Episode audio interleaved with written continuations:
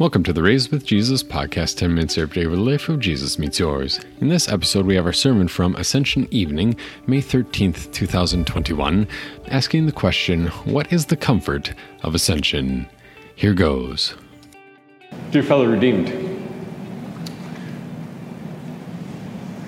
Ascension, the fourth of the five great festivals of the Christian church and we will consider it especially in the light of what Paul says in a little snippet from Ephesians chapter 4.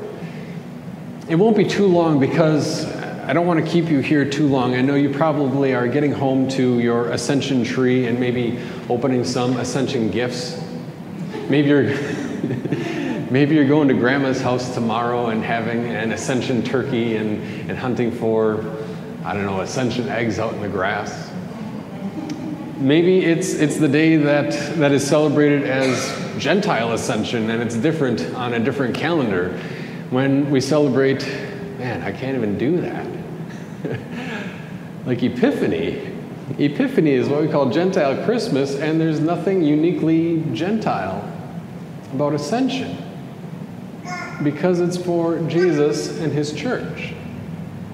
But among all the events of Jesus' life and all the events of, of the ministry that Jesus carries out through his church, ascension is the one that kind of gets overlooked. Possibly. And I mean, Epiphany, Epiphany always falls on what, January 6th, but usually we observe it on that closest Sunday. Um, I know that the other, one of the other pastors who assists with the podcast and works together with the podcast the church where he serves used to be known as Epiphany Lutheran Church, and so they would always have an Epiphany service no matter when it fell. But our church is resurrection. But even so, we celebrate Epiphany, we celebrate Christmas, we celebrate Easter, and it's this, this beautiful day when we have even a, a secular celebration at home or maybe a religious celebration of sorts as we gather with family and friends and we have our favorite traditions, and even Pentecost Pentecost, the day when everything up here instead of white is, is red. Even Pentecost kind of stands out, but Ascension. Ascension falls on a Thursday night. Every single time because it comes 40 days after Easter Sunday. Ascension, and I, I, don't, I don't presume to know that you're going to be rushing home for Ascension gifts and an Ascension turkey tonight, but it's no less important. Because ascension tells us, first of all, that Jesus is done exactly as he said. When he goes to that Mount of Olives um, just uh, across the Kidron Valley from the city of Jerusalem, he crosses that valley and goes to the Mount of Olives with that group of disciples, probably the entire group, not just, not just the 12 apostles, the 11 apostles, but probably the entire group of about 120.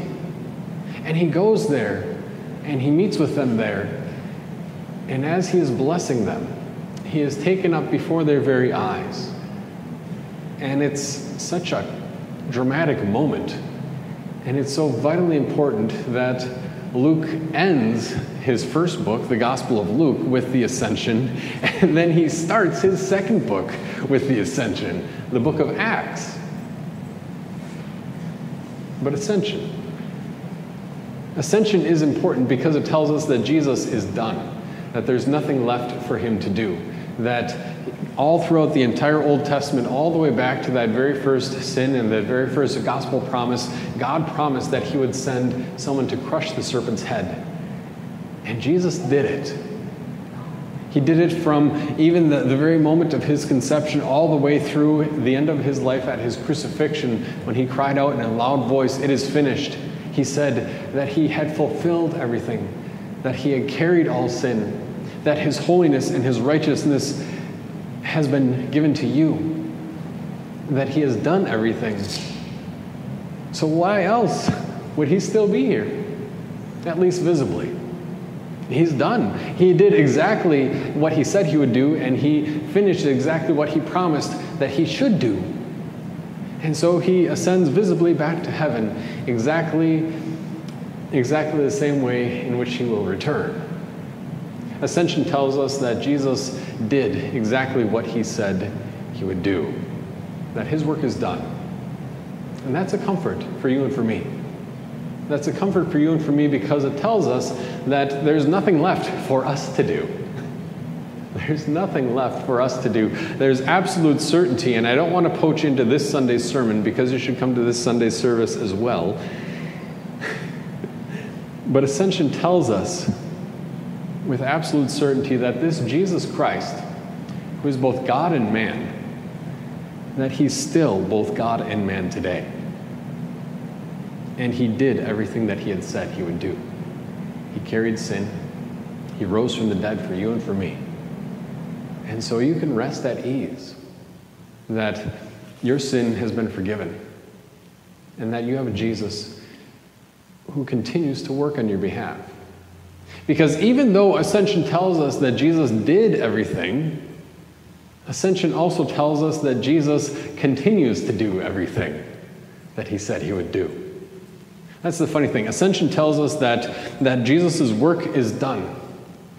And Ascension also tells us that the work of Jesus is still going on today. Now, what could he be busy doing? I looked through our, our hymnal and, um, and a number of other popular songs. And it even happened with with the song that I got for our opening hymn this past Sunday and that we sang tonight, there's like one verse that like that's the verse that that's the reason I paid $1.29 to get this song for us to use. This one verse talked expressly about the work of Jesus in the ascension, and the recording skipped over it. ascension matters, right? But also, you look at our hymnal, and and there's a little bit more in our hymnal than you might find in other music about what Jesus is doing in the modern times, what he is doing right now. But by and large, most of the music and most of the songs that talk about our Lord talk about his resurrection, and maybe they skip ahead to his return if they talk about that. But after the ascension, it's just kind of this nebulous idea of God watches out for me and God has a plan for my life and God cares for me and God has forgiven me and isn't it great that God thinks the world of me? And that's not the comfort of ascension. Ascension means that Jesus has done it all and that he continues to do it all as both God and man. You see, he didn't, he didn't give up his human nature when he ascended visibly into heaven. Um, I think the way I put it last year in, in last year's sermon is that there's only one thing that is man made in heaven right now, and that's the holes in the hands of our Savior. That he is still, and for the rest of eternity, true God and true man in this one person, Jesus Christ. And he continues to work on your behalf and mine. And not in the sense of um, trying to orchestrate all the finely tuned little details in your life and mine, but you can have that confidence. He continues to restrain the evil in this world for your good.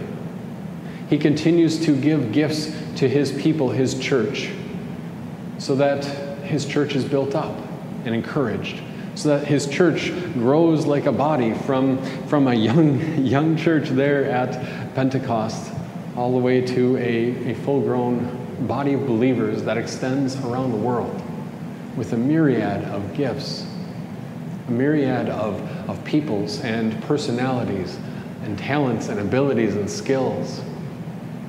And that's the gift that Jesus has given is you. That he who, who gave himself for your forgiveness has given you in order to build up one another, that He still works today. He's active in heaven, yes, restraining evil and giving gifts to His church. He's active in His church in bringing people into His church through that word and through that sacrament. He is active in helping you to put your gifts into use in service to our Lord and finding joy in that. He is active in hearing your prayers and interceding on your behalf, of holding those prayers before our Lord and of pleading his wounds when we fall into sin. He is active for you and for me in giving gifts to his church. And I was just thinking about this and chatting briefly about it um, shortly before our service began tonight. That among all the gifts that our Lord has given to us, yes, he's, He's given us pastors. We can all think of, probably think of pastors that we have appreciated over the years who have taught us things. We can think of fellow Christians who had, you know, certain abilities that, that God provided at just the right time, just the right way. But among all the gifts that our Lord has given to His church, there's even the gift of, of pain and suffering that He uses for the good of His people that for the last 15 months, the world has put everything on pause to worry about death. And to recognize that, that all the measures that we might take, they really can't stop the endless march of death around the world. That's an incredible opportunity that our Lord has given to His church. Another gift. And sometimes Sometimes those gifts are painful, but they're still a blessing nonetheless. Because our ascended Lord Jesus ascended into heaven to prove that he had completed all of his work. That there's nothing left for you and I to do to, to complete the forgiveness that he has won, to attain the righteousness that he has given to you and to me. But ascension also proves that he ascended to continue his work. Yes, interceding on your behalf, hearing your prayers, and yes, giving gifts to His church. You think of the fellowship we share with one another. We think of the opportunity that our Lord has given to us, um, even with, with Zion contacting Resurrection and saying, Is there some way that we can work together to extend and bring the word of our Lord, the word of comfort to more people? And sometimes those gifts might not even look like that much of a gift in the first place, it might be something more painful. But our ascended Lord Jesus promises that he who still has his human body and soul, at the same time, he is the eternal Son of God, so that you can say he has no beginning and no end, and at the same time, he is a man about 2,000 years old, um, the Son of Mary. That this Jesus, Ascension tells us, this Jesus is still working on behalf of his people. And that's an incredible comfort because it means the work doesn't rest on us, but the work is the work of Jesus through us. The work is the work of Jesus that he brings to us through his word, that he applies to our hearts through his sacrament. The work is the work of Jesus where he has made you a member of his own body himself. And you can't call that connection anything closer. So you think, well, we're not exactly hurrying out here tonight to get to grandma's. We're not going and singing Ascension carols at the nursing home because there, there's like maybe six of them. That's a little bit of a stretch. There, I think there's only four.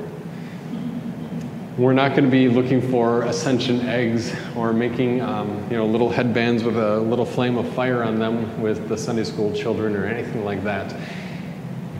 But we still have ascension gifts because ascension is the promise that Jesus did it all and the promise that Jesus continues to do it all. Ascension is the promise that he continues to give gifts to his people, to build up his people, to build up his church, so that even others would know this Jesus who has done it all, that he has ascended for them too. Amen.